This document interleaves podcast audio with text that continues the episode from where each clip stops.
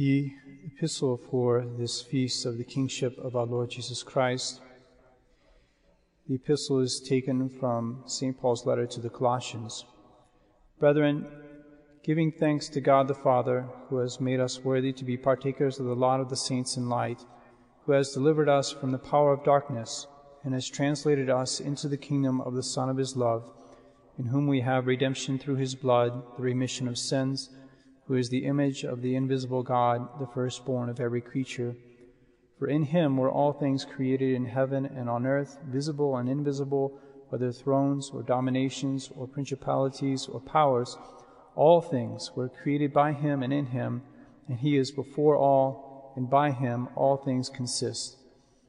And he is the head of the body, the church, who is the beginning, the firstborn from the dead, that in all things he may hold the primacy because in him it has well pleased the Father that all fullness should dwell, and through him to reconcile all things unto himself, making peace through the blood of his cross, both as to the things that are on earth and the things that are in heaven, in Jesus Christ our Lord. Please stand for the gospel. The gospel is taken from the Gospel of St. John, chapter 18. At that time, Pilate said to Jesus, Art thou the king of the Jews? Jesus answered, Do you say this thing of yourself, or have others told it thee of me? Pilate answered, Am I a Jew? Thine own nation and the chief of priests have delivered thee up to me. What have you done? Jesus answered, My kingdom is not of this world. If my kingdom were of this world, my servants would certainly strive that I should not be delivered to the Jews. But now my kingdom is not from hence. Pilate therefore said to him, Art thou then a king? Jesus answered, Thou sayest that I am a king. For this was I born, and for this came I into the world, that I should give testimony to the truth. Every one that is of the truth hears my voice. Please be seated. In the name of the Father, and of the Son, and of the Holy Ghost. Amen. My dear faithful, if we are here today on this feast of Christ the King, it is because God willed for us to exist. We can even say that, that God loved us into existence. There were many thousands of years, eons upon eons, when we did not exist at all. And during all those years, God was, was thinking about us. And He was, we may say, waiting. He was waiting for that time when He would bring us into existence. He gave to our power, to our parents the, the power to generate new life. And then at the moment of our conception, He created from nothing an immortal soul and He infused that soul into the matter provided by our parents. That's when we started to exist because He wanted us to exist. He knew us from all eternity. When, when that time came, out of His love for you, he made you to exist. And now you will exist forever. You will never die. You have that immortal soul, which means you will not perish. And St. John, he tells us that we have to love God as a result. Let us therefore love God, says St. John, because God loved us first. God's love preceded our very existence. This is the fundamental fact of our existence is that we, we are creatures of God, that we have this Father in heaven who has made us. So the main question of our life is whether we will return that love of God or whether we will not. And it might seem to be a very straightforward thing to return the love of another. But some people are good at it and some people are, are not very good at returning love.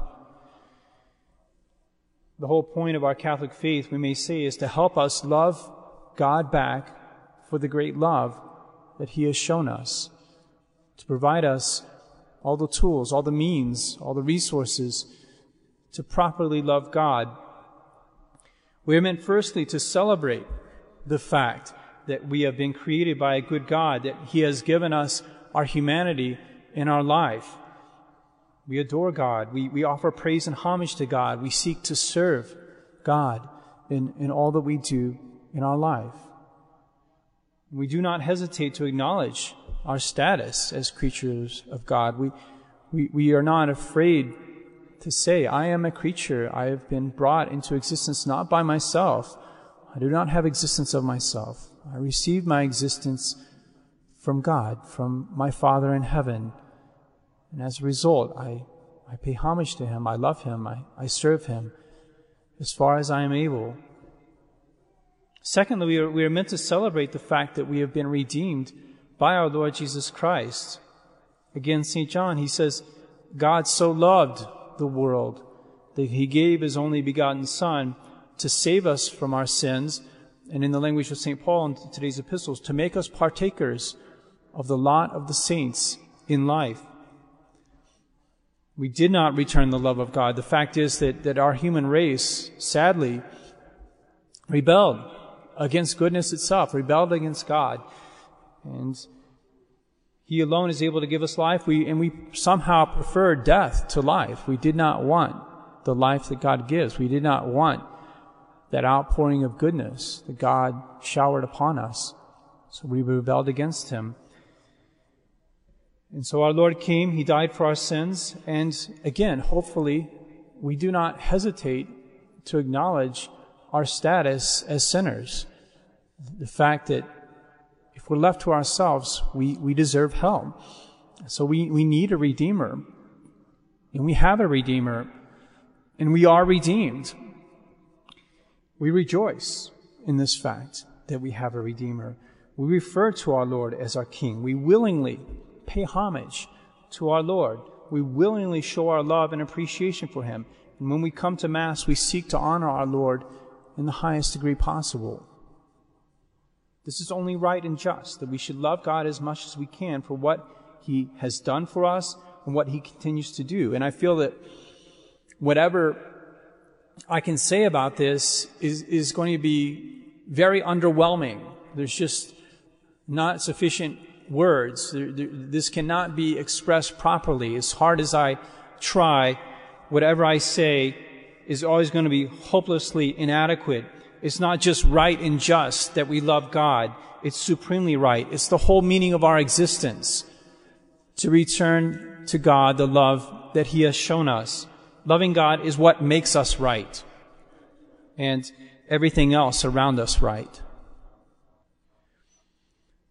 The problem is we live in a world where there's a bit of an ex- existential crisis and society is finding it very difficult to return to God the love that He has for us. Society does not want to return God's love.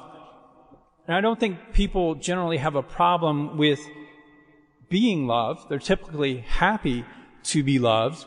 What, what they don't like, and, and what grates against modern man, we may say, is the obligations that flow from being loved. They don't want to be loved because love has an, a certain authority over us. When we are loved, love exercises a certain authority over us and it imposes certain obligations. And this is what makes being loved by God very distasteful to modern man. The closest analogy I can think of is, is a relationship that, of children with their parents. You know, the good parents, they love their children from the moment that their children are conceived or they're aware that, they, they, that a child has been conceived um, when they give birth to their children, they feed their children, they, they take care of their children, they guide their children, they form them in what is good and right. And by the time that the child reaches adulthood, there's, there's this immense amount of, of love that has been bestowed upon them by their parents. And there's a debt as a result to the parents that the child is never able to fully repay. And good children, they respond to this by, by seeking to pay that debt. They seek to love and respect their parents for the rest of their lives. Whereas bad children, they tend to resent their parents. They, they start to wish that they perhaps didn't have parents, even though it's impossible not to have parents. They want to be fatherless and motherless in order to escape the obligations of love. They don't like the, the fact that they are obliged to return the love that has been shown them. And as a, as a result, they have this sort of suicidal or insane desire to have never been loved. What I'm saying is something similar happens today when people do not want to be creatures of God.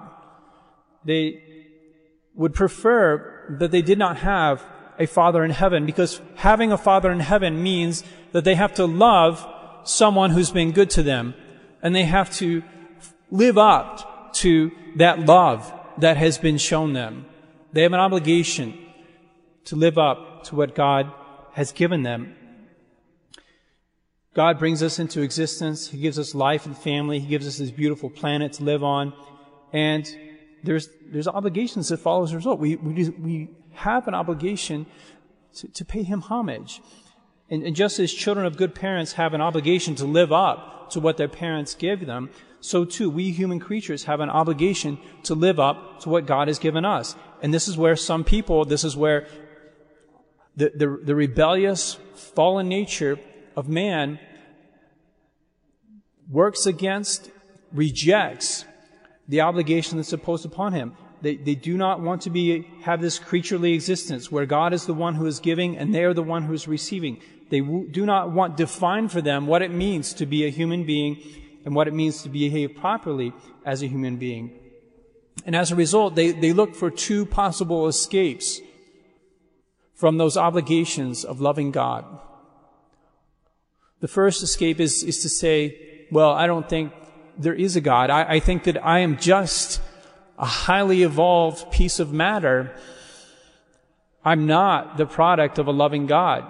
Therefore, I don't have to love God. I'm just highly evolved matter, the result of random processes of, of nature, wind and, and, and, and other erosion and other light and sun and so on.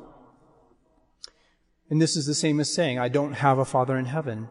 The, the second escape is to deny that, that if God exists, He does not have any authority over me. God has no right to say what it means to be a human being. He may have created me, but after that point, He doesn't have any authority to tell me how to live as a human being. This is like a child growing up and claiming that he was not raised by his parents. My parents did nothing for me. Therefore, I have no duty to to honor my parents. There are many, many devastating consequences of this mentality, of this modern desire to be fatherless and motherless, not to have a father in heaven. But the worst of them, the worst consequence of them all, is a hatred of humanity. There's a deep seated hatred of what human beings are today. And this comes directly from the desire to be free from God. If you're not wanting humans to be creatures of God, then you are hating what humans are. Because that's the fact. We are creatures of God. Regardless of what people want, that's the fact we are creatures. It's so obvious that we're creatures. But if you're wanting to pretend that humans are not creatures, then you're hating what we are. We're, you're hating the fact that we are the products of a loving God, that we have been loved into existence. And so the only thing to do is to hate whatever has, God has done for human beings, whatever way God has made human beings, whatever God um, has asked human beings to be, whatever He had good He has created them for. There's this hatred today, for instance, of the ability that God has given us to bring new life into this world. People do not like new life. They look at people bringing new life into this world with horror. They see humans as a plague on this planet. That's why there's a celebration of killing. There are people who rejoice when more abortions are performed, when more lives are terminated, when more women refuse their motherhood. They want to stifle life whenever there is a new spark of it anywhere. They fight desperately for the quote unquote right to kill. Whenever there's any possibility of, of Roe versus Wade being overturned. People are frenetic in their rage and their, their desperation to preserve the so-called right to kill your, your own child. They love killing. There's a hatred today as well for God's design of man and woman. The fact that God made there to be two different and complementary sexes. They do not want to be tied down to this beautiful design of God. It's a wonderful thing that, that God has, has arranged things this way, and they hate it.